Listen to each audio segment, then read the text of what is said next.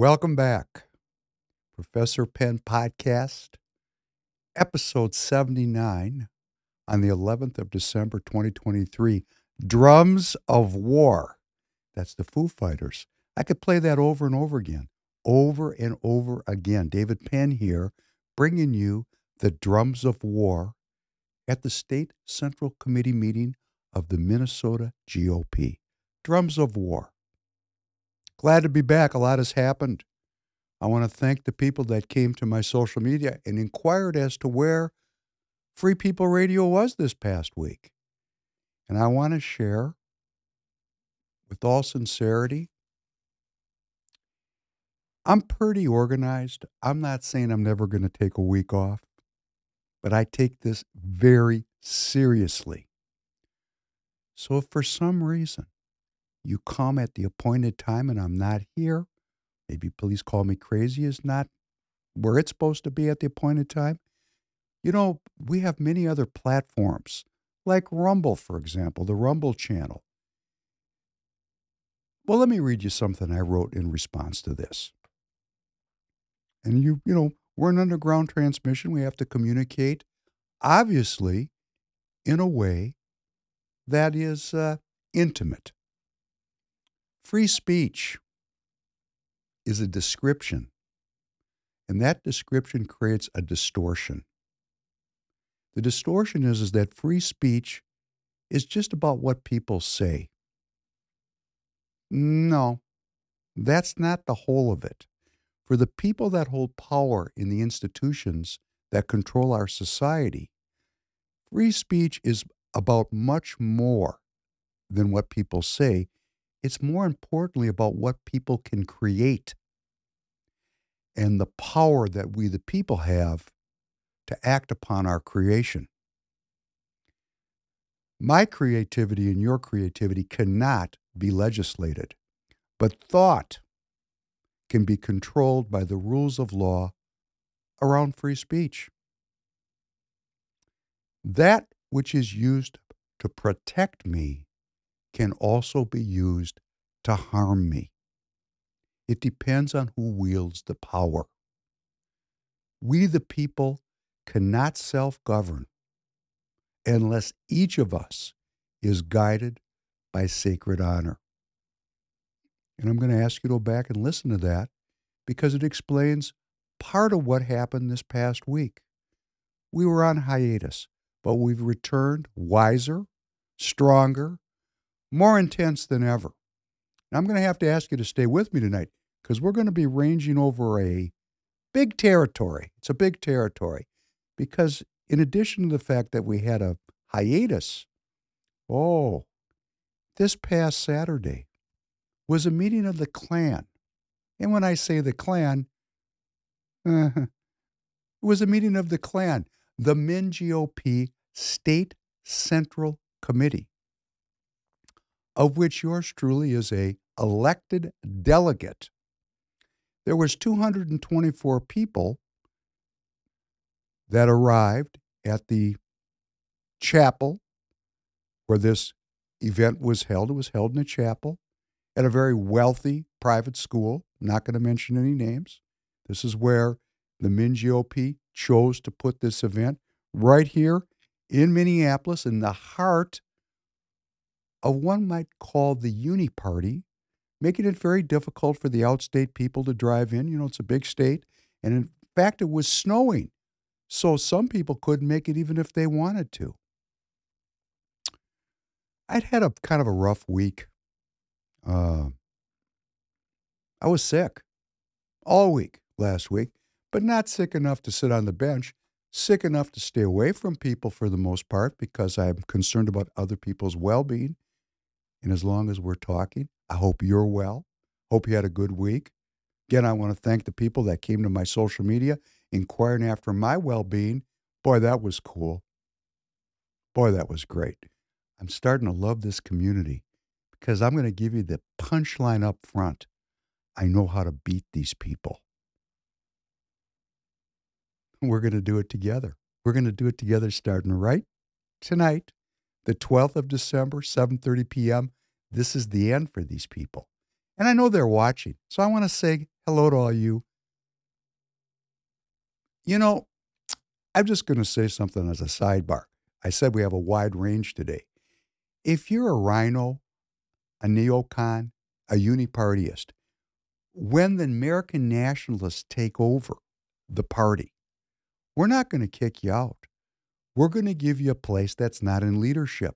Because unlike you people, we actually believe in working together with the broad coalition.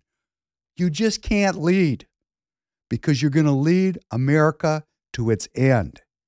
I don't care if you're dumb or you're evil. For me, it's the same thing. I'm protecting my children from you, you neocon bastards. Anyhow, back to the show.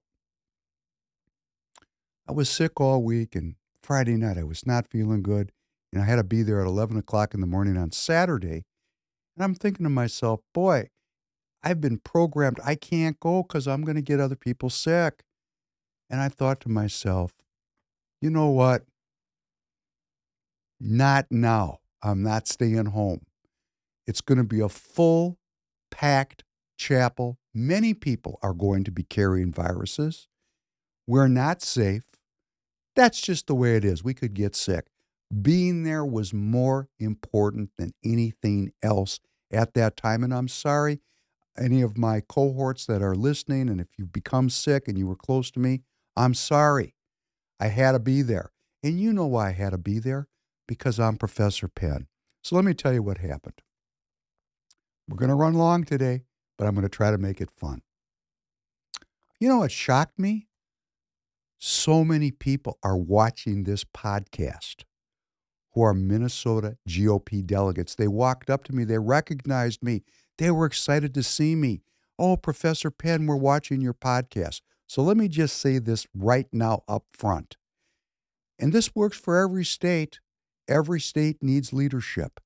If you are watching this podcast and you are in Minnesota and you are an officer of the Republican Party of Minnesota or a delegate to State Central Committee, or you're going to be a delegate to our endorsing convention, if that's your intention, I, Professor Penn, want to hear from you on GETTR at Professor Penn USA. That's on GETTR at Professor Penn USA. Please let's get together. That's what this is about. This is a political oriented effort. We're not up here. Well, you know, I want to be entertaining, and I know I try to be entertaining, and sometimes I succeed. But this is not about entertainment. This is about action. So go to GETTR, go to my GETTR page, Professor Penn USA, leave me a message. I'm going to get back to you. We're going to organize the state this way. Go to my X page. X. I'm going to read this because you know I don't want to screw this up. At the Prof Penn Podcast, P R O F P E N N Podcast, the Prof Penn Podcast, at the Prof Penn Podcast on X. Go to my X account, leave a message. I will be getting back to you. If you're a delegate, you know five or six or seven other delegates. We're going to get all the American nationalist delegates together now because we gathered in that chapel together. We did. We gathered together. Now, of course, the Min GOP hierarchy, they're people. They have an opinion. They're American citizens. They're entitled to their opinion. We don't agree. We started the meeting. Oh, Representative Tom, please don't lie to me, Emmer, the best car salesman in the history of Minnesota, showed up to lead off with the stump speech. He showed up, gave his speech, the plea for unity, a subtle dig against the Trump movement, like we don't know what we're doing. Sorry, Tom, we do. Part of what we want to do is ask you to please start telling the truth because there is no spiritual development without honesty. We are the honest movement. We are the movement of truth, truth seeking, like here on Free People Radio, truth seeking media. Representative Emmer showed up and Representative Fischbach showed up. Oh, they rolled out some big guns to try to pacify the crowd with pleas of unity and to delay the whole event, to slow it down, because there was this tremendous wave of citizen activism to remove the hierarchy of the party. And, you know, the party, it runs by rules. It runs by rules, rules, rules. Robert's Rules of Order, the Minnesota GOP Constitution, the, the, the state central rules for the meeting, rules, rules, rules. They use rules to stifle political conversation and dissent. There's nothing wrong with that. That's called using the rules.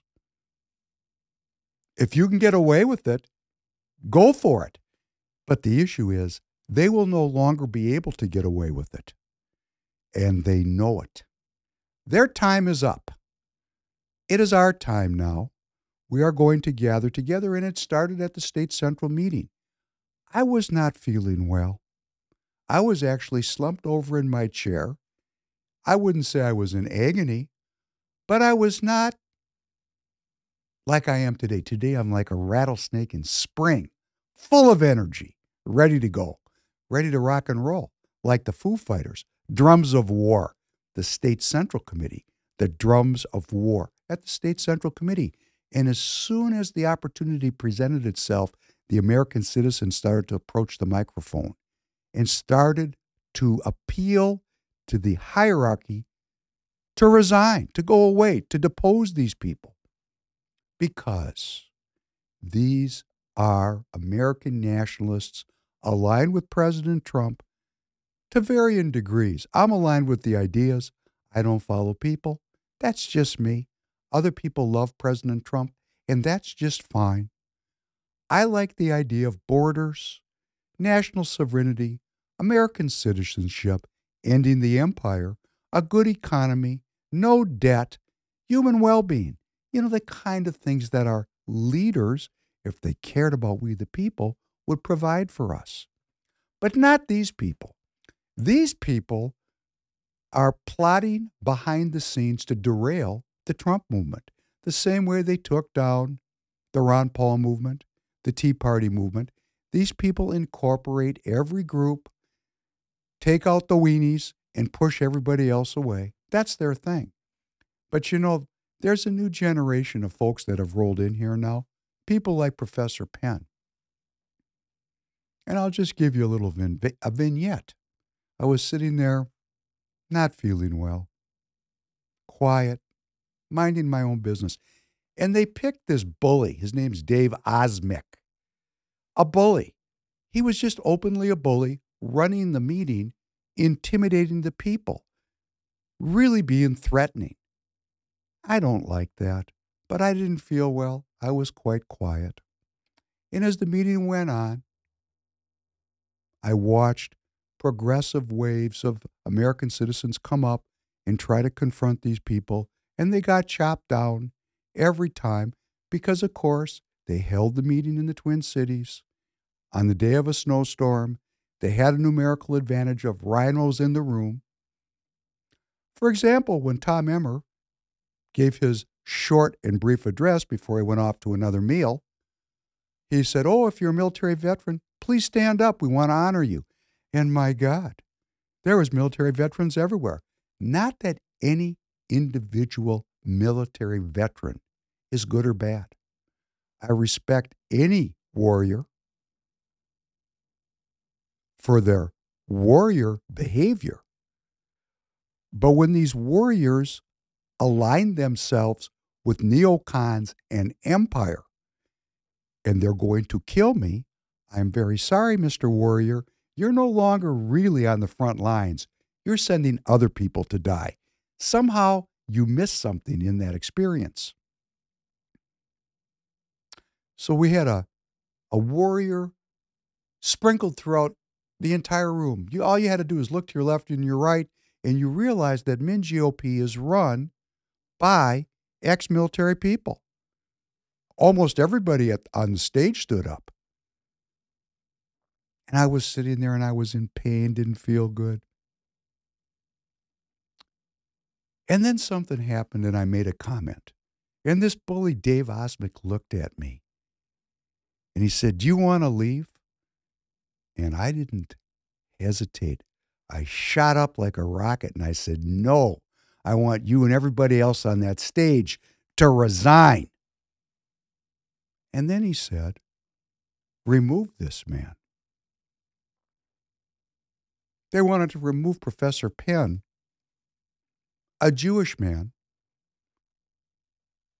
from a Min GOP event. Now, I know you guys are listening to me.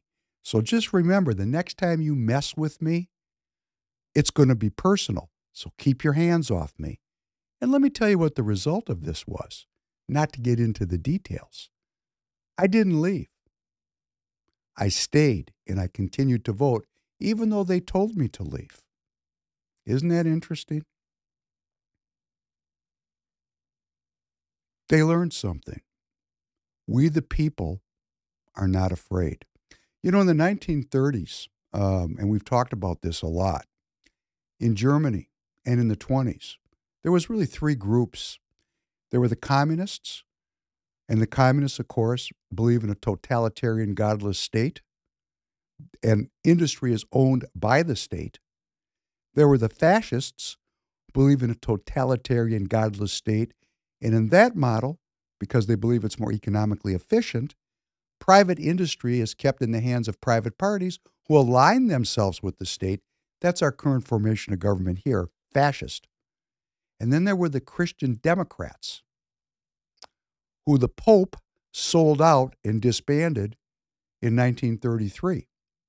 Those were the three primary groups and to the people who are the puppet masters behind the scenes, they don't really care if the communists or the fascists win. They let them fight it out in the streets to see who's more badass. Both groups, the communists and the fascists, seek to destroy the Christians because they're different. They believe in God. So we have two godless, totalitarian supporting groups, communists and fascists, and we have Christians, or Judeo Christians, we might call it today. And that's exactly what's happening today. And this beautiful man, and I hope he can contact me and he sees this podcast, and I'm trying to search him down. He identified himself as a PhD professor, and he knew the rules better than the people up on the stage. And they sought to beat him down. And it was hilarious. He said, I feel like I'm in Nazi Germany in 1933. And Osmek says, remove this man. Only proving that it was like Germany in 1933. Isn't this interesting that history repeats itself? We haven't come very far. That's why in the Professor Penn podcast, we pay a great deal of attention to history, how we got to where we are. And we're going to do that again today. But we're going to organize now. We're going to use this podcast, this channel, Free People Radio, and thank you to Free People Radio for giving us this platform to seek the truth with you. Now, I know I'm fired up today, but these people laid hand on me, okay? So, all of you that are watching, that are Minnesota GOP delegates, please, I'm asking you, courage is contagious. Come to the social media, come to Free People, come. Professor, the prof, let me read it again. I'm old, I don't want to get it wrong. On X, come find me at PROF, the abbreviation for Professor Prof Penn Podcast at Prof Penn Podcast. On GETTR, come to The Professor, written out completely, The Professor Penn USA. Come find me. Each one of you know five or 10 other delegates. We're going to get everybody together now. We're going to contact every state central delegate. That's an American nationalist. We'll let the neocons do their own thing. We only want the people that love America, the non globalists, the people that love the country. We're going to get together. We're going to have a monthly Zoom meeting, the potency of which has been proven by Steve Stern, who holds a national Zoom meeting for both the precinct strategy and for election integrity. We're just going to have a statewide Minnesota officer Zoom meeting to coordinate, to share, to create together, to make bonds of friendship among ourselves, to get together. This is going to happen very quickly. I am not asking to lead. I'm asking to be part of a great movement of American citizens that wash this dirt off of our country's history. In Germany, in the 20s and 30s, we had fascists, a left wing socialist group, the National Socialists, the Nazi Party. We had communists. The powers that be that funded these groups did not care who won. Both of them resulted in a totalitarian, godless, Darwinist state. And then there was the Christian Democrats, who were betrayed by the Pope and disempowered. We learn from our past. We are the Judeo Christian inheritors of this tradition. We will not be disbanded. We will not be sold out. We are ideologically and spiritually correct. We have a better, more developed ideology. Our spirituality is better. Our health is better. We're just better. And they don't like that. So they can join us or they can get, you know, be like Custer. It doesn't matter to me. I mean, the metaphorical Custer, of course.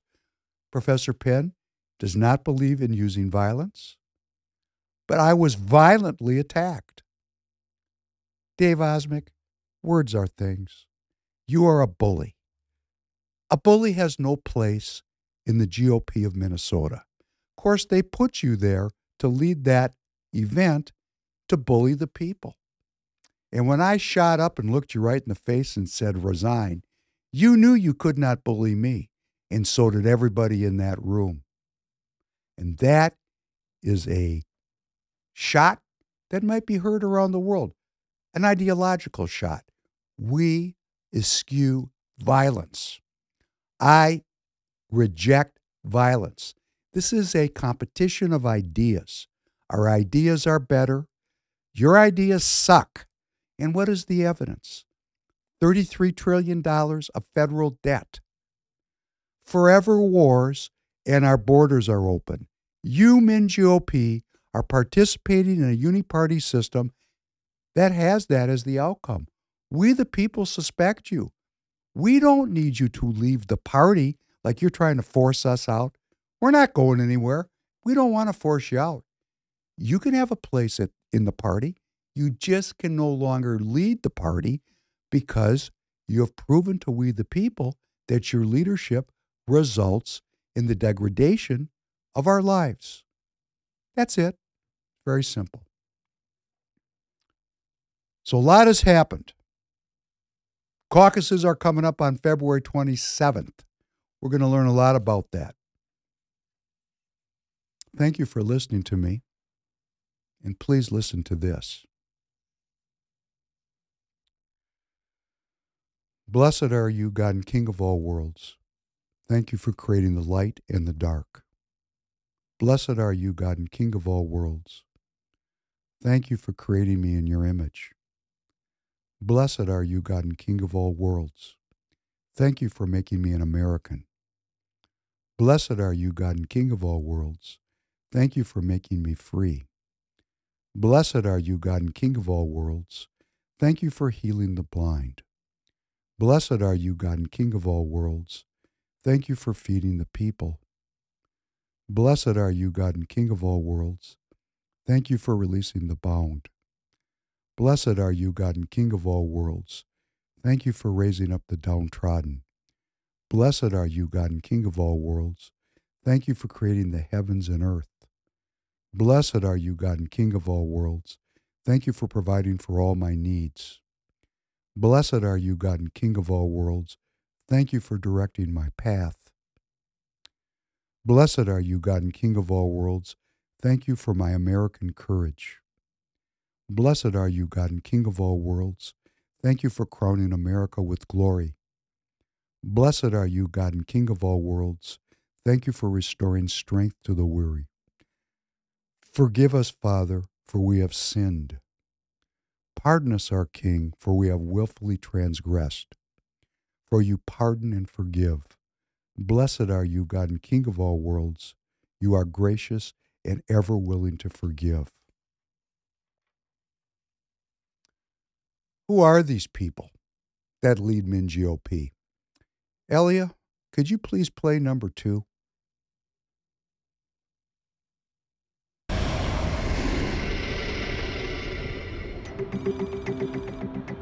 The new president calls a special meeting of senior Ba'ath Party members, which he records.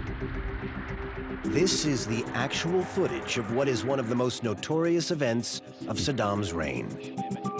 People are invited to the Congress without knowing what is on the agenda.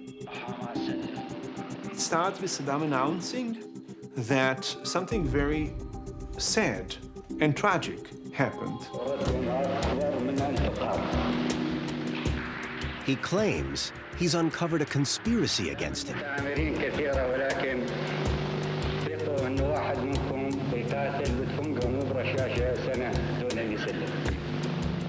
He then introduces senior Ba'ath Party member Muhi Abdal Hussein Mashadi, the man Saddam claims is the plot's ringleader. You can actually see how frightened he is when he starts telling the story of the conspiracy. Mashhadani was simply promised his life in exchange for mentioning the names. Mashadi starts naming names. His fellow conspirators, he says, are in this very room. Members of the security services, now under Saddam Hussein's step-brother Barzana Tikriti, take them out. Ten men are removed. Nobody knows if I'm going to be next or not. Then another ten.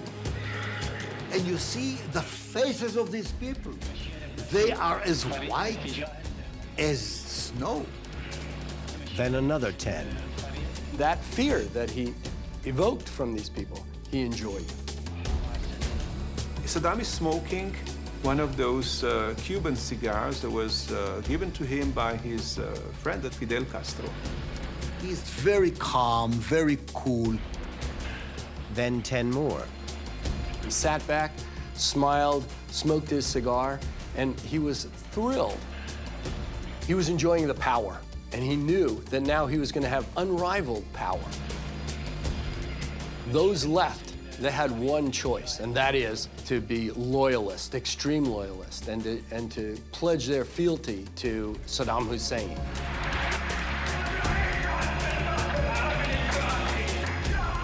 You have this ecstasy of the whole hall exploding in long live Saddam, long live the bar. In total, 66 alleged traitors are removed. A third are executed by firing squad, including Mashadi. The purge of 1979 is a watershed. Is a watershed. From now on, everybody is on notice. You don't antagonize Saddam under any circumstances. Don't even try it. That's 1979. That's when Iraq is becoming a real dictatorship. In just a couple of hours, Saddam Hussein eliminates any traces of political opposition. He has achieved total power. Oh, that's just great, isn't it? Isn't that fantastic? Fantastic. Fantastic. Uh, that was Dave Osmek at the Minnesota GOP State Central Committee playing the role of Saddam Hussein. Get out, Professor Penn. Get out, he screamed. Take this man out of the room. Of course, these people are not yet Saddam Hussein. Of course, they may aspire to become that. I don't know. I'm not in their heads. They were certainly sitting up on the stage enjoying the power, beating people down intellectually. They loved it.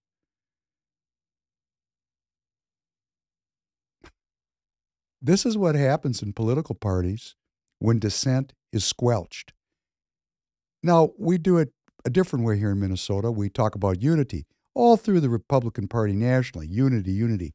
There is no unity with people who believe in the efficacy of forever wars, who support a budget that bankrupts the currency, and who have the border open, allowing millions of military aged males to enter the country.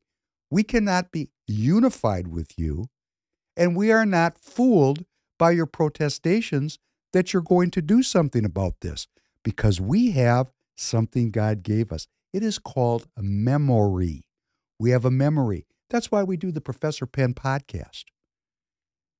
Now, I don't want to just take the whole podcast and be morose because these people will depress you. Hanging around, you know, this is part of the deal. When they populate the hierarchy with assholes, good people don't want to participate. Well, we're not going to let that happen. We're going to get more and more good people going. I'm going to head someplace with you here, and then we're going to move on with today's events. Could you please play number three? Most triumphant and loving God, we come today but tomorrow they will protect this country from all enemies, foreign and domestic even if it calls for the last full measure of the motion.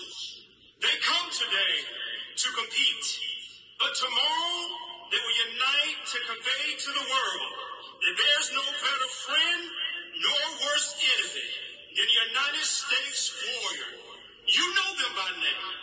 They are game changers, patriots, heroes, overcomers, and those that would dare to take this republic to the next level for your glory. So as we the people, of the people, and by the people, assemble here today, stretch forth your hand of favor and increase our faith. For you remind us that all things are possible to those that dare to believe. For we still believe that the best is yet to come.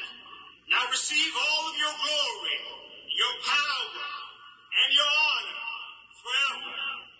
Amen. Isn't that great? That was the Army Navy game this past weekend. A beautiful religious invocation. We hear so much about the military becoming woke, and that's probably true. We are what people teach us, particularly when we're young and we can't get outside of ourselves to look at the other street corners. We're just trying to get A's and stay in the academy. I get it. But look at that beautiful invocation. They don't have control of the military or the hearts and minds of our young people. That was a beautiful invocation. And let's go a little bit further, a little bit of toxic masculinity to start the day.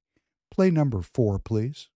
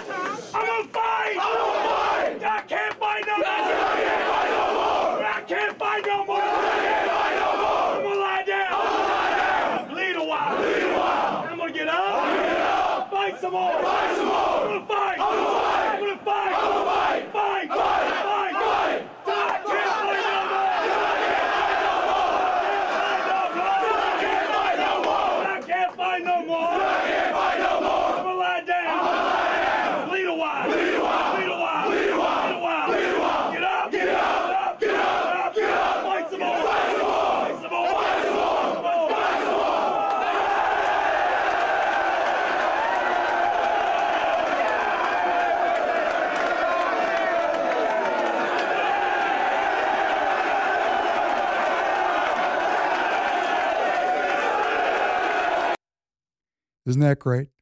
Isn't that great? Oh, that's so great. Bleed a little, bleed a little, and then get up. Get up. Get up. Now, we have a leader. He is bypassing the Republican Party because he knows that the Republican Party is completely against him. But he doesn't care because he knows that Professor Penn and about half the people participating are American nationalists, not globalists. We're against the empire. We want a border. We want well being for our children. Well being, real well being, real well being. So, play number five, and I will show you how we're going to get up off the floor and proceed.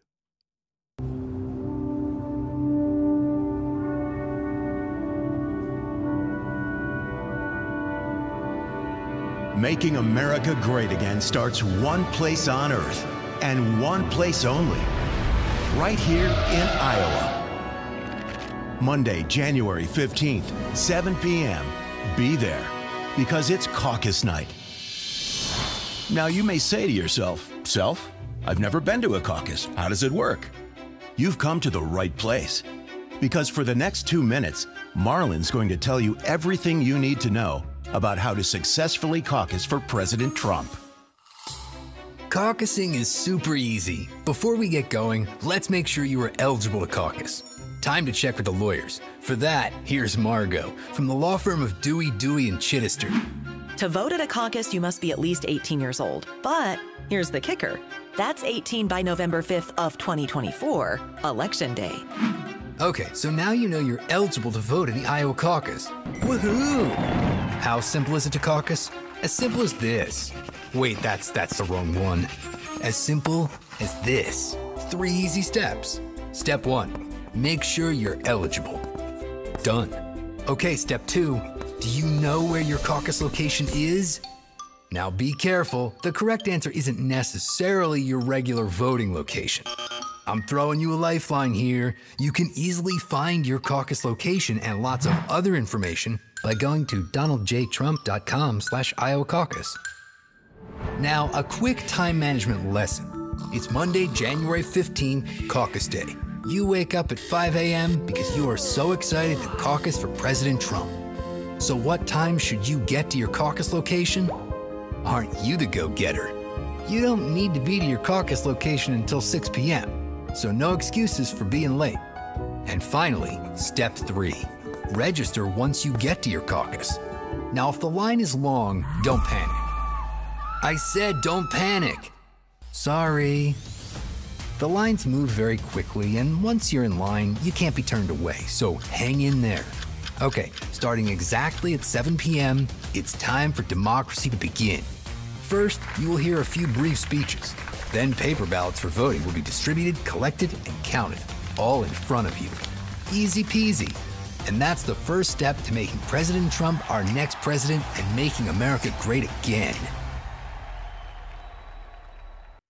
What was missing there? Did you notice any reference to the Iowa GOP?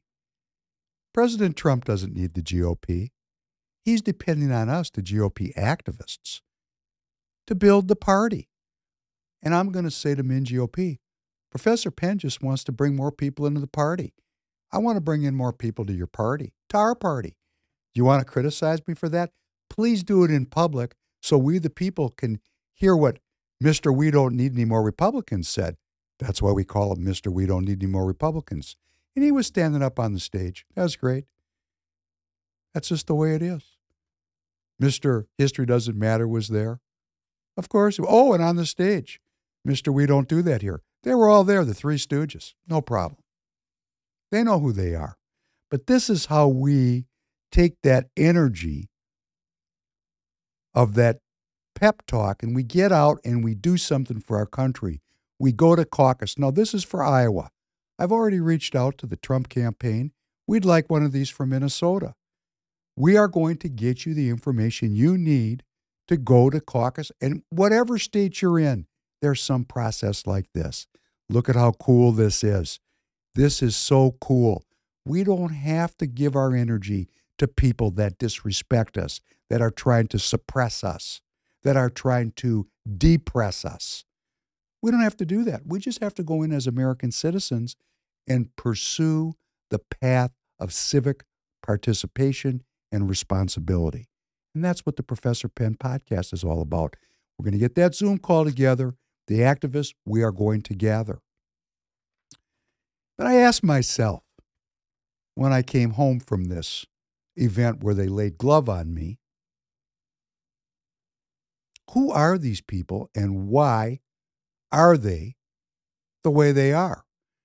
And I've made this comment many times. The average age of the Republican in Minnesota is 462 years old. 462. Crypt keepers, right? Where do these people get their ideology? And I saw something, guess where? On MSNBC. We must watch a wide range of media to get the opinions of people standing on various street corners. And I heard something on MSNBC that really made this clear to me. And that's going to be the subject of the remainder of our podcast today. Who are these people? And on MSNBC, they're very concerned about Professor Penn. I'm a, a Jewish man. I'm a white Christo nationalist. The great, I'm a greater threat, according to James Carville, I'm a greater threat to the United States of America than Osama bin Laden. I mean, when all else fails, just throw shade on people. Lie, lie, lie. Like Joseph Goebbels. Tell the lie long enough and often enough, and people will believe it. It's unbelievable, isn't it? That they would say that about people that love God and love country and love family. But they, you know, that's not their thing. They love empire. They don't believe in God and they're Darwinists right here in the Min GOP.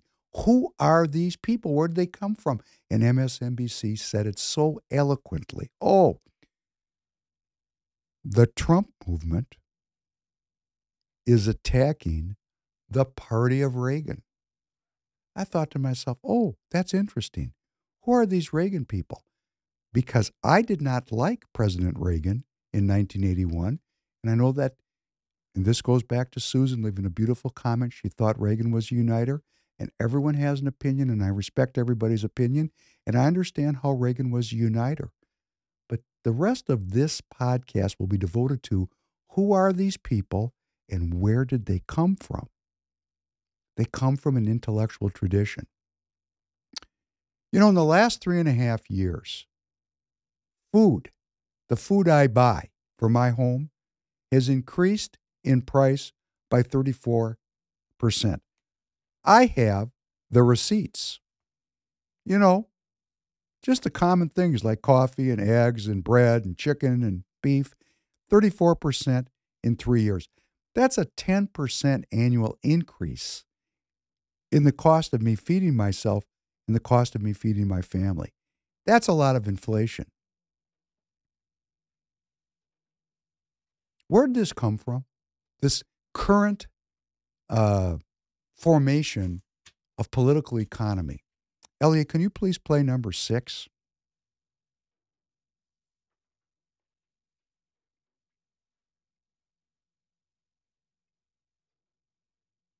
What do you think is going to happen? Now, you've been asked this question. I'm sure you knew that I was would might possibly bring it up tonight. Uh, there's an election coming up. You, uh, you're out of politics now, but you, you're speaking, and as I say, you're going around the country. Um, do you envision a possibility, uh, say in 76, if the convention, say, was deadlocked? I'm giving you all the theories and so forth, and the conservatives took over possibly and got control of the, uh, of the electoral process, and they couldn't quite make a decision. And they came to you and said, uh, Governor Reagan, uh, we can't decide between Mr. Uh, Ford and Mr. Rockefeller. We're divided. Um, would you like to uh, Would you like to go to the White House? Uh, you remember that answer I gave you about the CIA? Yeah. oh, come on, come on. No, I won't buy that. I'm not going to buy that. No, I, I, can understand the CIA now, but. No, I. I thought that was delicately phrased. I yes, verbose but delicate. Yeah, verbose but delicate. I. Uh, no, I think it's an unanswerable question. I don't think anyone, in view of the things that have gone on in the last few years, knows what's going to happen in the in the next two years down the road. I think that everyone should hope and pray that people are there will do the job so well that there won't be any question about it. Because if they do, then everything's all right with the rest of us. Uh, you think they're doing their job well? Well, I agree with some things and disagree with others. When they when they give me a when they give me a choice between a 53 billion dollar deficit in the budget and an 80 billion dollar deficit, when budget deficits are what's causing inflation, I don't see that there's any room to be on either side of that argument. Yeah, I think the answer to curing inflation is a balanced budget. Now, how do you do that? I mean, it's not, how do you balance the budget? Well, balancing the budget is like protecting. You don't spend vir- more than you take in, right? No, it's like protecting your virtue. You have to learn to say no. Thank you. Thank you. So President Reagan uh, ran as a deficit hawk, pitching the American people on the importance of fiscal responsibility. We must remember this is right after President Nixon took the dollar off the gold standard in 72 and the formation of the modern American empire was well underway. Well underway. And Reagan, Reagan, President Reagan, the hero of the neocons, the people that are controlling the Republican Party, doubled the debt to GDP in eight years. When he entered as the president in 81, there was a $1 trillion debt. When he left, it was 3.1 trillion. Now the economy grew from 3.2 trillion to 5.2 trillion, but the fact is as a factor of the GDP, Reagan, the hawk, the deficit hawk, doubled the debt. Now we're going to talk about Reagan for a couple of podcasts. Tonight we're going to delve into two issues with Reagan the economy and relations amongst the people. We're going to look at him in a new light because his heirs are controlling the Republican Party. His heirs are continuing to run up this massive deficit. His heirs have opened the border. His heirs support health care for all. His heirs support empire. That's what his legacy has morphed into. And, you know, when you think about it, and I was there, I was there as a young man when Reagan uh, took over in 81. The Fed funds rate was 12%. That means if you owned a business, you were paying like 14, 15% interest. But interestingly, before that, in the Carter administration, the much maligned Jimmy Carter administration, Paul Volcker, the chairman of the Fed, raised the Fed funds rate in 1980 to 18%. 18%? Of course, Carter was a one term president. The Fed took him out. We need to start to look back at this history and rediscover it. Jimmy Carter is much maligned. I was there. He was honest. He might not have been a great leader. He might have been very ill prepared for the job, but he had sacred honor. He had sacred honor. And this I respect. He did not lie. And for that reason, boom, 18%, and psh, out he went. And Reagan came in in 81, and that Fed funds rate went down all the way to 6%, which seems high by today's standards. But we're not far from there. I think we're at five and a half. So we're right there at that Reagan esque period. Very difficult to make money like that. We just came off of a decade of free money. What kind of scam was that? Nothing's for free. It's time to pay the bill. And you know who's paying it? Private business people like Professor Penn. Because you can't run a business when the interest is this high. They're breaking everybody. All the little people, psh, cast them aside. That's the heirs to the Reagan tradition. And during the Reagan tradition, eh, you know, during his presidency, spending on the military ran well between six and seven percent of GDP. That's a lot of money, and they want to get that back today. These same people that are running our party here in Minnesota, they'd like to double military expenditure because that's what we are. We're an empire.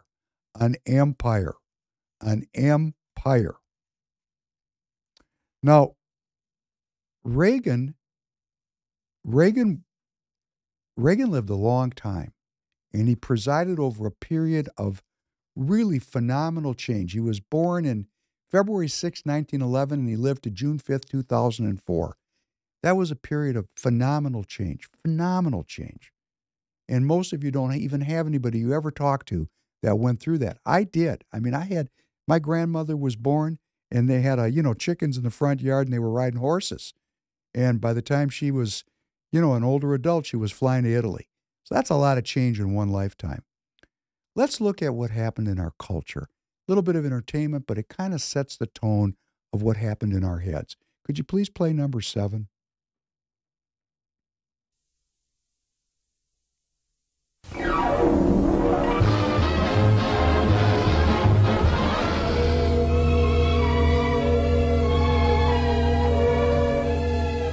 Lucky Strike presents Mark Warnow and the Lucky Strike Orchestra, the hit paraders, and the singing star of your hit parade, Frank Sinatra. Sometimes I wonder why I spend the lonely night dreaming of a song, the melody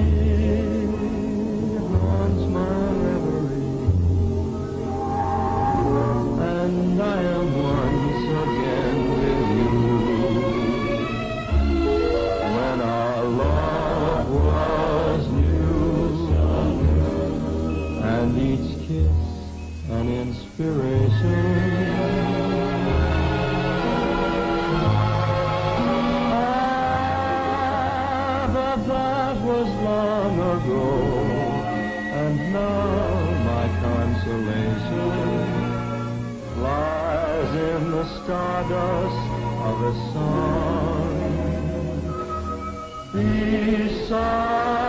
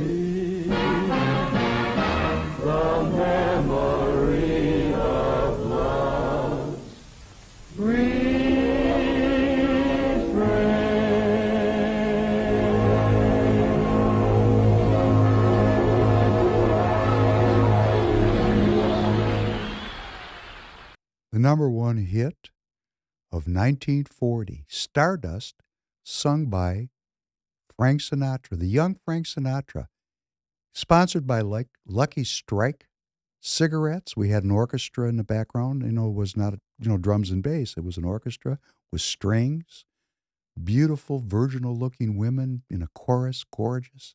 It was a different period.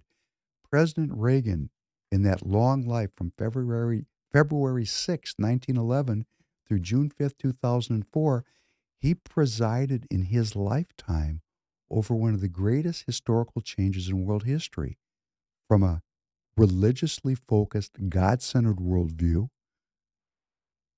to a scientific, Darwinist centered worldview.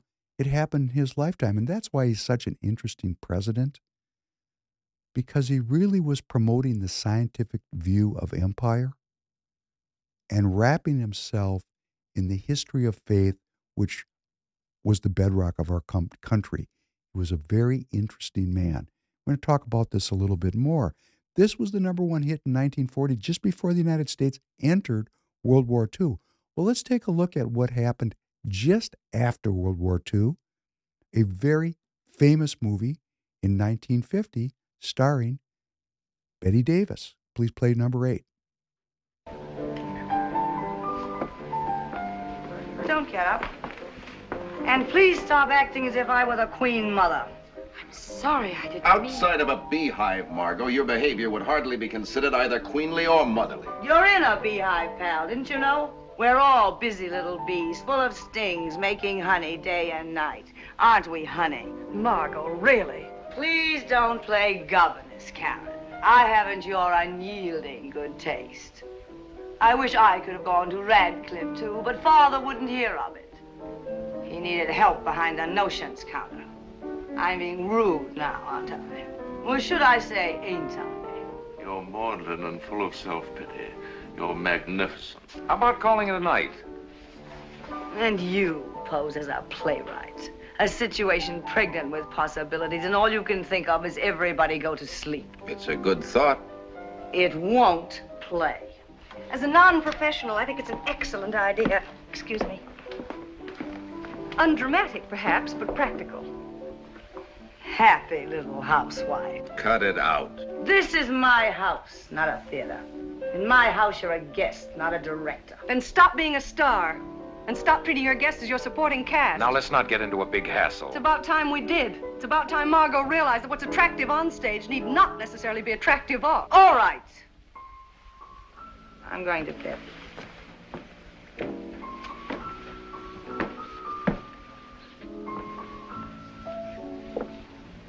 You be host. It's your party. Happy birthday, welcome home. And we who are about to die salute you. Need any help? To put me to bed, take my clothes off, hold my head, tuck me in, turn out the lights, and tiptoe out. Eve would, wouldn't you, Eve? If you'd like. I wouldn't like.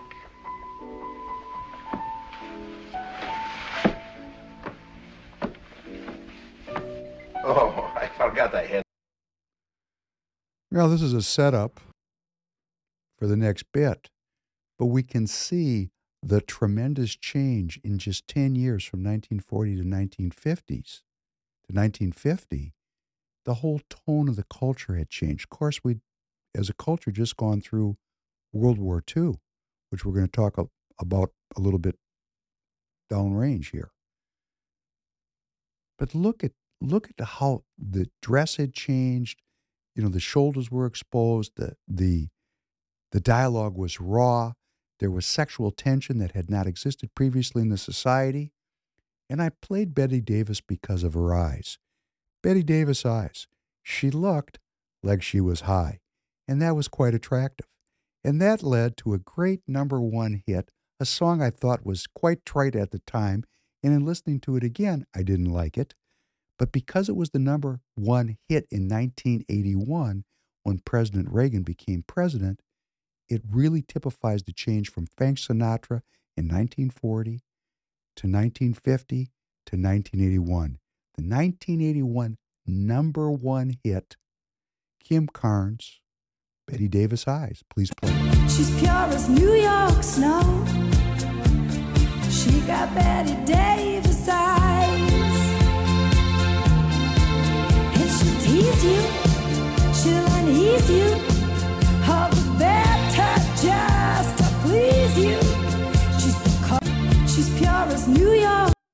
That's good. you know, I didn't like this song when it first came out. It, it really has uh, failed the test of time. But what's interesting about it is if we juxtapose it to 1940s Stardust, to just 41 years later, in 1981, when President Reagan took the office, what do we see? We see a woman dressed as a man and just openly singing about cocaine. I mean, New York snow. Come on, pure as New York snow. Hey, if you've ever been in New York when it snows, it doesn't stay pure for long. She's talking about drugs. So, in 41 short years, We went from a very God centered appearance and focus in our country to a drug sexually amorphous center.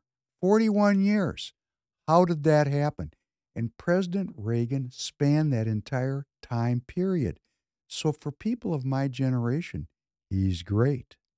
It's all the drugs and all the sex you want, but we believe in God. It's great, isn't it?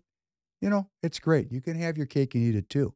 The President Reagan people, the boomers, the narcissists, the all about me people, the libertarians, the people that don't care about their children or their parents, they only care about what's in their pocket. The boomers, the materialists, the Darwinists, the Christians in name only. Oh, yes, the Christians in name only. In name only. Name only. Let's wrap our neocon enterprise in the cloth of faith. This has really been going on a long time. Wrapping that spear. You know, this is a violation of the commandments, you know. Don't use the Lord's name in vain, but that's for another podcast. Lots of change. Now let's look at Reagan a little bit more specifically. This is uh, what he was really famous for. Uh, number 10. Could you play number 10? George. Yes, Rock. George, this telegram just arrived from Walter Camp. You've been named fullback on his All-American team. Me? You wouldn't kid me, Rock. No, it's on the level. You're gonna be all right, kid. I haven't got a complaint in the world, Rock. I'm not afraid. What's tough about this? Rock. Someday when the team's up against it, breaks are beating the boys. Ask them to go in there with all they've got. Win just one for the Gipper. I don't know where I'll be then, but I'll know about it. I'll be happy. So there we have the uh, young Ronald Reagan, which really established him playing George Gipp. Now, this is a little bit of Americana history, a little Americana. Uh, there was a George Gipp. He was a star halfback uh, for Notre Dame, and uh, he passed away in 1920, just after starring in many football games. He died, interestingly, at the age of 25 of a streptococcal throat infection and pneumonia. It was just three weeks after a great victory over Northwestern. And this is a scene in a movie where this death was, you know, memorialized, and you know the little bit of the heaven thing and the God that was holy, and he was virginal and young and gorgeous and dying a martyr. And this was part of the Reagan mystique that he played George Gipp, where he said to Knute Rockne, who was the coach of Notre Dame, win one for the Gipper. This was all very powerful in the minds of Americans, lost to us today. That's why you have Professor Penn to bring us back so we know where we came from. Because this depiction of Reagan was critical to his persona. And he even referred back to it when he was president. I mean, this was the deal. This was the linchpin of Reagan. But let's see who Reagan became just a few years later. Could you play number 11? Modern lighting makes a great deal of difference in the way you live. Now, this is an open court off our living room. Eye-catching, isn't it? The lighting is pale blue, very cool looking. This, of course, is our living room. You know, Nancy, we'll see Patti later on. Hello. Our lighting in here is rather interesting, too. See? Over the sofa and over each chair are individual lights built right into the ceiling. They do marvelous things for the room. Around the edges of the room, set in the ceiling, are rows of fluorescents. They bathe the walls in light, make the room more alive and cheerful. And bigger, too. Notice? Now, over here in the dining room, the mood's entirely different. See, up there in the ceiling? Around the chandelier are a string of lights, 12 of them, like a necklace of jewels. Some are pink, some gold, and some blue-white. When they're all on together, we have a white effect. By turning the knobs of this dimmer, we can change the colors, mix them, and get different effects. You can have a warm yellow tone, or a more flattering pink, or a cool blue. I wish you could see the colors. We can make the lights softer, or bring them up higher. Now I want to show you the most exciting thing. Now, let's save the big surprise to last, shall we? Mm, all right. Lighting helps us live better all over the house. Now, if this weren't a company night, uh, we'd probably find Nancy in the bedroom. Reading, and the light's just perfect for it. The correct distance up and behind. And look at this. A switch that controls the lights all over the house, inside and out. I press the button, they go on instantly. Patti might be in her playroom. That's her doll, Cynthia, she's playing with. Notice the lights. They look like Japanese lanterns, and they're just as colorful. Meanwhile, back in the den, Papa Reagan might be going over his script. And that's ideal, soft, over-the-shoulder light. So you see how modern light conditioning helps us have a more livable house. You haven't forgotten the surprise, have you? No, ma'am. We have a dimmer control for the living room, too. Watch when I turn it down. Isn't it lovely? That's the view from our picture windows.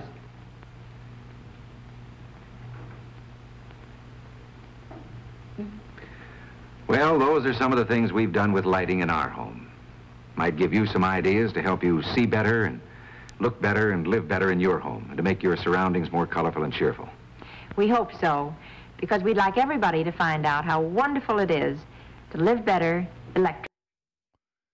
Oh, better living through science. So we have, there it is. Ronald Reagan, you know, playing the martyr, George Gipp, passing away as a young man, off going to heaven, speaking in very religious terms, his death inspiring the play of those that came after him. And that same man now selling for GE, selling science, the benefits of science to the American people. This man spanned both eras, the religious and the scientific. And that's why his appeal was so great, because he was able to wrap empire in deficit spending and war in the cloth of faith. And he did a great job of it. And his heirs control the mechanisms of the Republican Party. They are the people that hold the power. They are the people that protect the empire and take our money away to fund it. And as we remember, only half, only half, could have been worse, only half of the weapons that they counted this year, $2 trillion, disappeared. They can't find it. Oh, these people are such good stewards of the people's money. You know, that sounds like a mafia operation to me, robbing the inventory and staying in power. How do you do it? You have to control things, and they're excellent at it. In the meantime, the sanctity of life. Oh, the sanctity of life. How wonderful. Let us play bit 12 yet again for context. A vital element in keeping the peace is our military establishment. Our arms must be mighty, ready for instant action, so that no potential aggressor may be tempted to risk his own destruction. Our military organization today bears little relation to that known of any of my predecessors in peacetime, or indeed by the fighting men of World War II or Korea. Until the latest of our world conflicts, the United States had no armaments industry. American makers of plowshares could, with time and as required, make swords as well. But we can no longer risk emergency improvisation of national defense. We have been compelled to create a permanent armaments industry of vast proportions. Added to this, three and a half million men and women are directly engaged in the defense establishment. We annually spend on military security alone more than the net income of all United States corporation, corporations. Now, this conjunction of an immense military establishment and a large arms industry is new in the American experience. The total influence, economic, political, even spiritual, is felt in every city, every state house, every office of the federal government. We recognize the imperative need for this development, yet we must not fail to comprehend its grave implications. Our toil, resources, and livelihood are all involved. So is the very structure of our society. In the councils of government, we must guard against the acquisition of unwarranted influence, whether sought or unsought, by the military industrial complex. The potential for the disastrous rise of misplaced power exists and will persist. We must never let the weight of this combination endanger our liberties or democratic processes. We should take nothing for granted. Only an alert and knowledgeable citizenry can compel the proper meshing of the huge industrial and military machinery of defense with our peaceful methods and goals, so that security and liberty may prosper together. So the Eight Sleep is a pod well, cover there we that go. fit- We, we are dependent upon an informed and engaged citizenry. That's what we're doing here.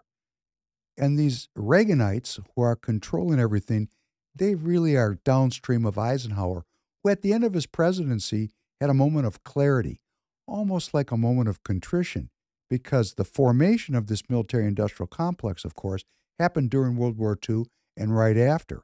But it was really solidified in the Reagan period. That's when we got guns and butter at the same time, when we started running these huge deficits while we funded wars all over the world. And that's where we're living today in a BS story, where we're going to spend all this money that we don't have to pursue an empire which is not American. We are not an empire. We are a people that rejected empire when we rebelled against the British. And let me remind everyone that George Washington crossed the Delaware River on December 25th, 1776, Christmas Day. There was no rest for General Washington and his valiant rebels. No rest. And that's where we are this December. There's no rest for Professor Penn. And for those of you that love liberty, for those of you that love God in this country, we just don't get to rest this year. We have work to do. That's just the way it is. So while Eisenhower was told us, tell, telling us to beware right after World War II, let's see how successful this was. Let's play number 14 and number 15 back to back, please.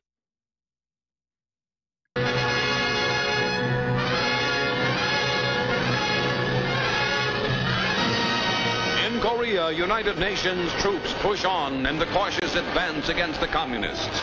An advance whose purpose, General Ridgway states, is not to seize ground, but to wipe out the enemy. The Chinese Red Army, fighting desperately in small isolated stands, prefers to give ground on wider fronts rather than join battle. And it's up to the infantry to clear out the pockets of die-hard communists. The enemy falling back to the Han River, United Nations commanders had expected that the Reds would make their stand there. But under a steady, withering barrage, GIs are able to cross the river and establish a beachhead. Within two hours, a pontoon bridge spans the Han, and United Nations troops and equipment pour across toward the capital city of Seoul.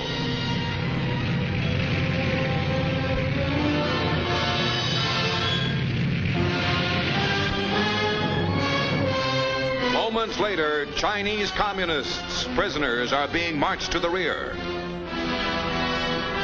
Seoul, too, falls into United Nations hands, this time not as a That's prime good. military That's target. Leah. So this was a big war. Over 50,000 Americans died in Korea. Carnage unimaginable. Millions of Koreans died. Millions.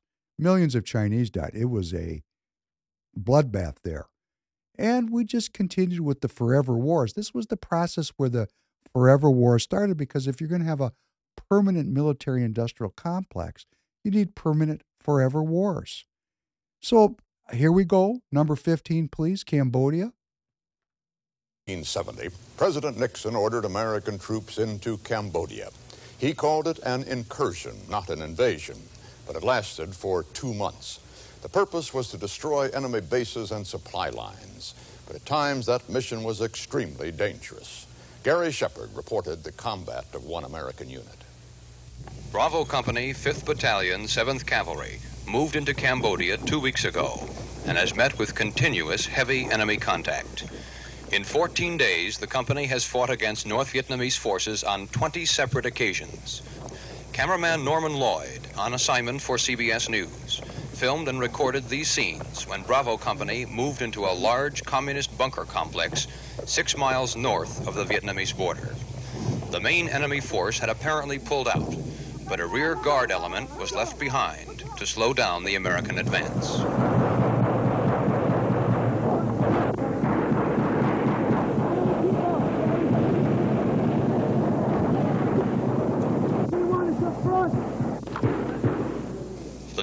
Vietnamese were well dug in, in heavily fortified bunkers like this one, just a few inches of it visible above the ground. One of its occupants was killed during the battle, but two others, who were apparently wounded, somehow managed to slip out, perhaps to die in the dense jungle only a few yards away. When the fighting ended, the men of Bravo Company moved into the camp. The main buildings burned to the ground,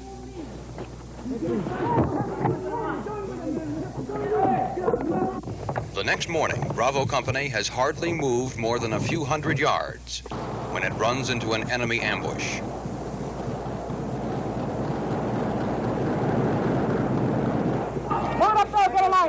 it up there. You got your squad and play in to the left.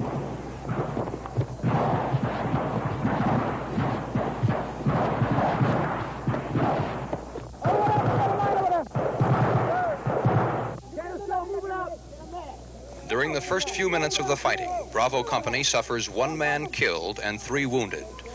The medics work furiously to patch up those who are still alive, while the rest of the company pours a sheet of fire at the enemy positions. Bravo Company began its campaign inside Cambodia with 123 men. Its strength is now down to 89, and Lieutenant Lewis is the third commanding officer in four days. The first was killed in action, the second was wounded. Lieutenant Lewis says despite the fact that the company is down to two officers, himself and one other lieutenant, the men's morale is still high. But the tension of the past 14 days of combat is written on each man's face as he waits for the order to move out again, down another jungle trail, to some place where he knows the enemy is waiting.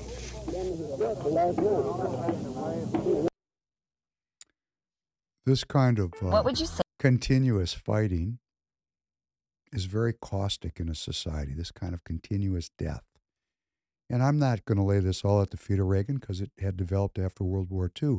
Reagan was that transition figure who made empire and deficit spending into something beautiful. America. His theme song was actually Make America Great Again. He appealed to the previous power structure of this country, which was really white Anglo Saxon Protestants. That's who it was. We heard Mitt Romney's father railing against these people on many previous podcasts. He really motivated these people and brought them together and legitimized deficit and war, made it into something, you know, kind of a great hit that we all could get behind to unify us. Was it really unifying? Well, while this was going on, this unification around empire and deficits, meanwhile, back home, please play numbers. Please play number 16. One of the largest peace demonstrations in history was held last October in Washington. More than 50,000 persons took part, and thousands of them marched on the Pentagon to protest the war. A leader of that demonstration was Jerry Rubin, a radical activist of the so-called New Left. We recently asked him his view of the limits of dissent. We're living in the middle of a beast. Lyndon Johnson is a common murderer, and he should be arrested for murder. There are no limits to dissent. I ask my, I think the peace movement should have the anger of a Vietnam, Vietnamese woman whose child was burned by napalm, dropped by American planes, way up there in the sky. That's the anger the peace movement should reflect. The peace movement's got to go into the streets, and it's got to use the tactic of disruption, because the American people are drunk with apathy, because they don't care. Our country is now in the situation that Germany was in in the 40s. We're committing mass murder. Governor Wallace, speaking in Akron, Ohio last month, gave his views on the limitations of dissent. Students who raise money and blood and clothes for the Viet Cong communists, send it overseas to help use against American servicemen, and those who speak and call for the victory of the communists in the name of academic freedom are giving morale support and are aiding and abetting the enemy in Hanoi, Peking, and Moscow. And if I were the president, the first thing I would do is have my attorney general drag some of these bearded professors making such speeches before a grand jury and indict them and send them off to the penitentiary for what they are traitors, because they are traitors. That's good. That's good. So you can see things are kind of coming apart at the seams back home. The front piece was empire and deficit spending. Behind the line, back home, protest and counter protest. And let's play very carefully number 18, where the future President Reagan beats down a professor. Because President Reagan and George Wallace, hey, they agreed about this. Take a listen to this one. Once the dogs of war are unleashed, you must expect that things will happen and people being human will make mistakes on both sides. But this violence, this violence was precipitated. And I would like to say one more thing, Professor. If we're going to start simply from when an incident takes place after the violence has started and say, oh, this has now become the issue, I would like to propose that the issue is that on the campuses, you, who are adults, you who are entrusted with those young people and their guidance, have a responsibility to make it plain to them from the very beginning that you yourselves do not tolerate the kind of conduct that has led to the burning of Wheeler Hall, that has led to two murders on the campus of UCLA. Over and we over are making it clear. Fine political speech. But we have made that clear over and over again, and I think you know if you stop talking for politics that the overwhelming majority of the faculty and students are against violence, have done more to curb violence than you. I think violence escalates precisely because every time there's a regents meeting, the chancellors of all nine campuses have to scurry around and see if they can put an end to negotiations so that the governor doesn't come to the regents meeting and get them fired, as he has already done before. You've created an atmosphere on the campus where Listen. no one wants to listen. No You are a liar. listen to. Now, don't you talk about political speeches. Don't you make a political speech of that kind and charge me with going and trying to fire chancellors. I have fought to keep politics out of that Board of Regents and out of the running of the university and will continue to. Well, that's a very kind uh, Grandpa Reagan. Right in the center of it, aligned with George Wallace, beating down the professoriate. I remember this because I was there. All this was going on. These are the people, the heirs of this period are running the Republican Party. They're running the country. Neocons will spend every dollar I ever make in pursuit of their wet dream of world domination. That's who these people are. They're insane insane people that are arrogant, that are filled with hubris, and have no borders or limits to their own personal ambitions. They're not doing things for my family, they're doing things for the world. Oh, isn't that nice of them? It's time for those people to be moved out of the way by a new generation of leaders, and we're going to do that together here at Free People in the Professor Penn podcast. Please go to my social media. Now, while all this was going on, and I'm going to say it mostly in the so called white world, protests about the war, the erection of empire, money spending, you know, th- this was one part of the equation. Let's take a look at the other part while this was going on back home. Could you play number 19 just because it's so, it just, picture worth a thousand words. Play this, please.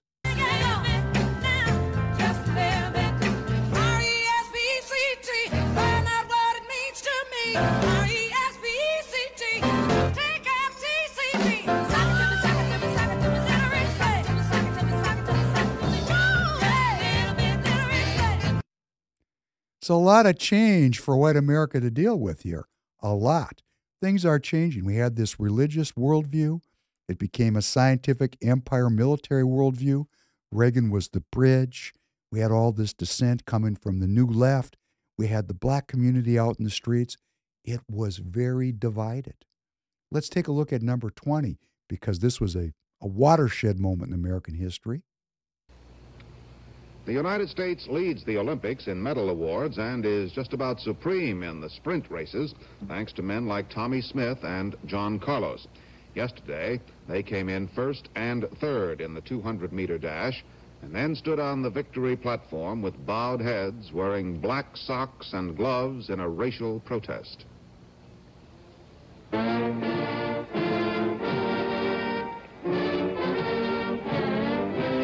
These are pictures of the famous Olympic protest. Hands covered by black gloves list, lifted in a salute to black power as the flag goes up.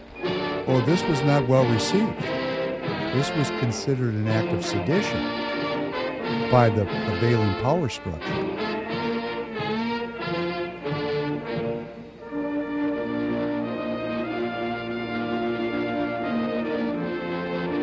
Beautiful scene of resistance. What we need to do at every political gathering, we need to resist tyranny, as was being done right here. This is the resistance to tyranny. This is bravery and courage on display for the entire world to see.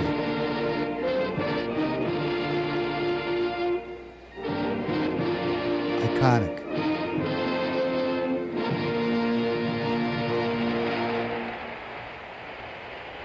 Before the Olympics, there was a furor in this country over a threatened boycott by Negro athletes. Then most of them decided that participation in the Olympic would further the cause of civil rights in this country and abroad.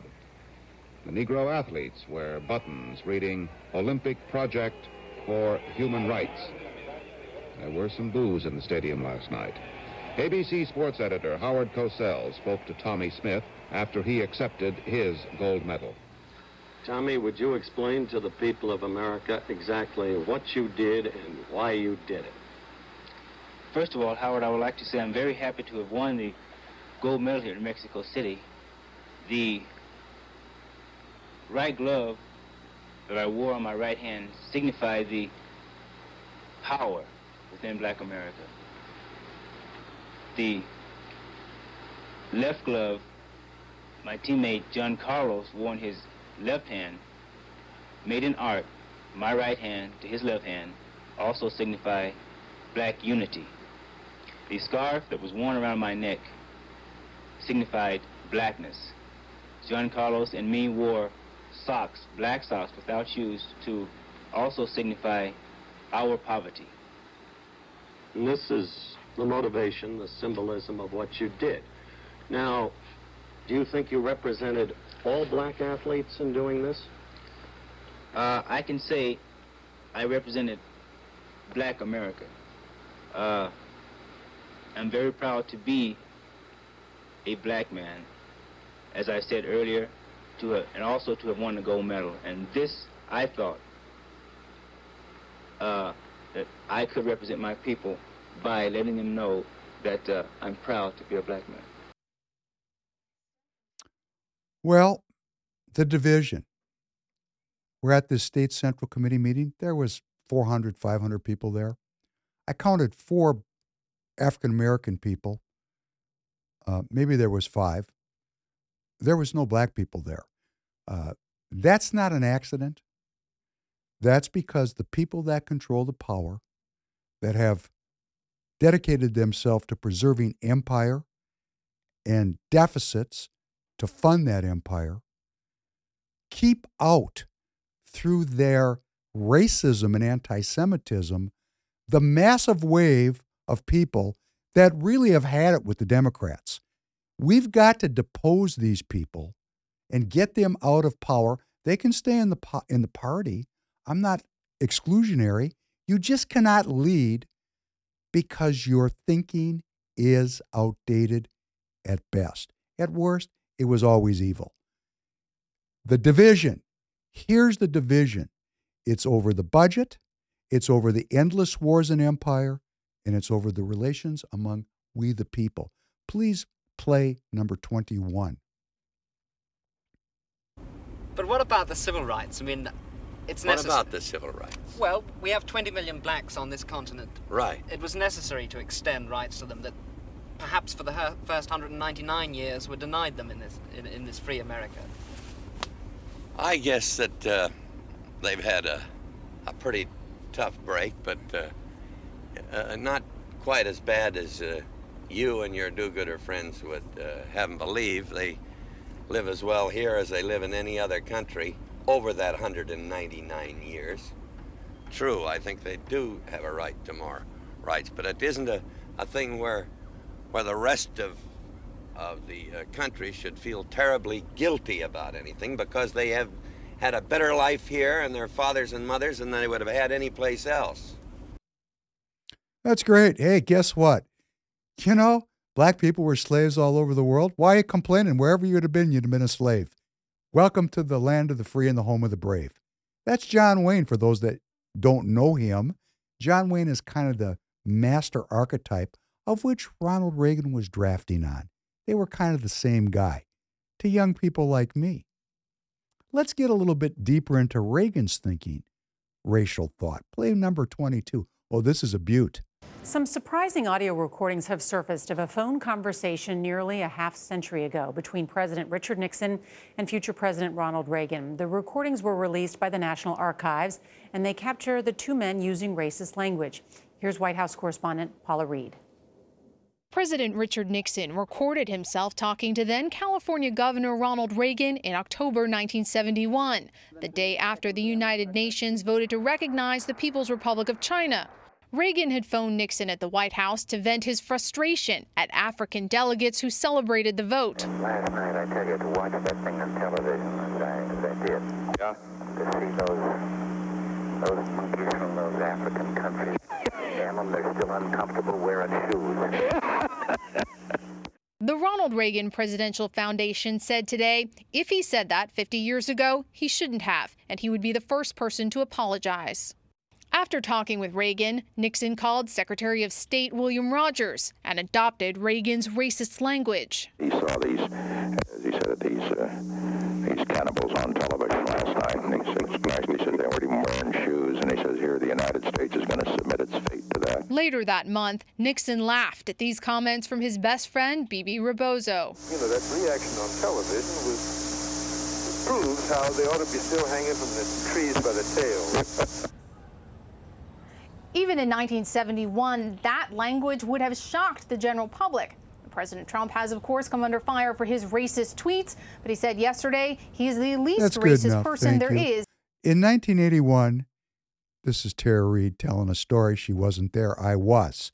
In 1981, that kind of talk would not have shocked anyone because we lived in an overtly, openly racist society. I was there, I know, and homophobic and anti Semitic.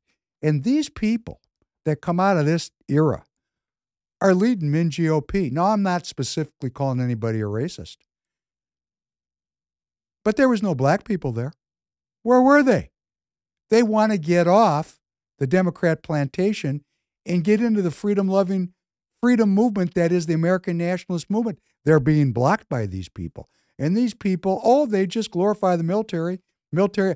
I saw a thing just this morning when one of these people was putting somebody else down because he hadn't served in combat, as if the only people qualified to lead this country are people that have killed other people. And to this I say, BS. These people are dumb. Just dumb. Eh, like when any regime comes to the end, it gets decrepit, it becomes corrupt. It's time to sweep away this group of corrupt neocons and replace them in the roles of power with American citizens that have sacred honor. Let's play number 23 to see how deep this went with Mr. Reagan. In 1980, Reagan returned for a new presidential campaign. He was still calling for welfare reform, but now he was doing so as part of a much broader message. He talked of states' rights and of returning America to a better bygone era. While his message had a powerful appeal to many African Americans, it seemed like a thinly veiled attack on the progress made since the civil rights movement. He runs on this campaign that's like, listen, we're gonna actually make America great again. And then implicitly in that are, is the idea that making America great means we basically have to kind of put black people in their place. We are taking our country back. We're making it great again. Reagan was setting that tone, and black folk were saying, anytime white elites talking about taking their country back, you know what they mean. They coming at us with intensity. Reagan made good on his campaign promises by rolling back social programs and making significant spending cuts. His policies had immense consequences for America's already struggling inner cities, as the lack of federal support made the job of black civic leaders all but impossible. Many of the cities where blacks have become mayors and so forth are nothing but garbage cans. Hell, who wants to be the mayor anyway of a garbage can? A great deal of the misery that black America is confronted with today has been exacerbated during the past couple of years with the cuts in basic survival programs that poor people and disadvantaged people have come to depend upon. Ronald Reagan was bad news for black America. Ronald Reagan was a symbol of the repudiation of all of the progress that we had made and not only the economic and political progress, but the kind of spiritual and symbolic progress made. So there we go. There we have it. Coming to the end of episode 79 Drums of War, State Central Committee. I'm laying out the case that the people that are holding the reins of power are supporters of empire. They're supporter of of they're supporters of economic policies that have bankrupted the nation. And they're supporters of social policy that alienates the very people that are required and necessary to save freedom and the republic. That's who they are. And we're going to organize now. You're going to come to my social media. We're going to get together. We got a lot of work to do between now and next spring but we're going to get it done because it's our mission, our mantle, our, our responsibility to come together and devote ourselves to the restoration of our republic. I'm all in on this. I want you to be all in on it. I want every American citizen to be all in on this. We have a beautiful country. We have a beautiful history. We have beautiful institutions and founding documents. They need to be revived. There's nothing wrong with our country or our institutions or our founding documents. It's the people who have taken positions of power while we lived, so to speak, off the fat of this beautiful land. They need to be replaced by new participants that come into these roles with sacred honor, who care about the well being of the people. And we will very quickly make America great again, not just for one group, but for all American citizens, all of us, all of us together. Go back and look at Martyrs and Icons. This experience is all of our experience. All of us will come together in one great movement. We are one great American family. And the people that are obstructing this, well, they're either dumb or evil. And again, I no longer care which. They laid glove on me. That was uncalled for and it was intentional. So to Dave Osmek, I'm looking forward to seeing you again, partner. Try it again, please. Shoot your best shot. And to all the people in the hierarchy up on the stage, you know who you are. We had three National Committee people up there that support an RNC that is working day and night against the movement of the people. You're going to fail. Your time is up. Here we come, the American people rising up in dignity, in honesty, nonviolently, with great sincerity to love one another. So I'm going to end with uh, two pieces. One, which is going to give all of us a lot of hope, a lot of hope, because this is what's really going on. We're going to check out the real situation now. Please play number 24. City of Chicago and any Republican candidate in the city of Chicago now is your time because we are done with the Democratic Party. Brandon right. Johnson, Governor Pritzker, and President Biden have showed us what they think about the black community all over this country. And so we're standing here today to say, okay, if that's what it is, we win it. We don't have to support the Democratic Party. Right, right. We don't have to continue to sort, support people who are not going to support us. And the Democratic Party here in this city, in this state, and in this country is not supporting us. You got the Republicans on one side and the Democrats on the other side. Guess what? They're part of the same bird. That's right. So it doesn't matter anymore which party we go with. But I'll tell you this, I'd rather deal with the snake that's outfitting himself of the Republican Party than the snake that's covered up in the Democratic Party. That's right. We're not going to continue to stand for this. That's We're not right. going to continue to allow That's our right. state representatives, our congressmen, our aldermen, and our mayor to let us know that we don't matter. Yes. Just like you're going to show us that we're going to matter, we're going to show you. All it's going to be a great day in the city of Chicago when the Democratic convention comes here, and then they found out in March that a lot of black voters took Republican ballots. Deal with that.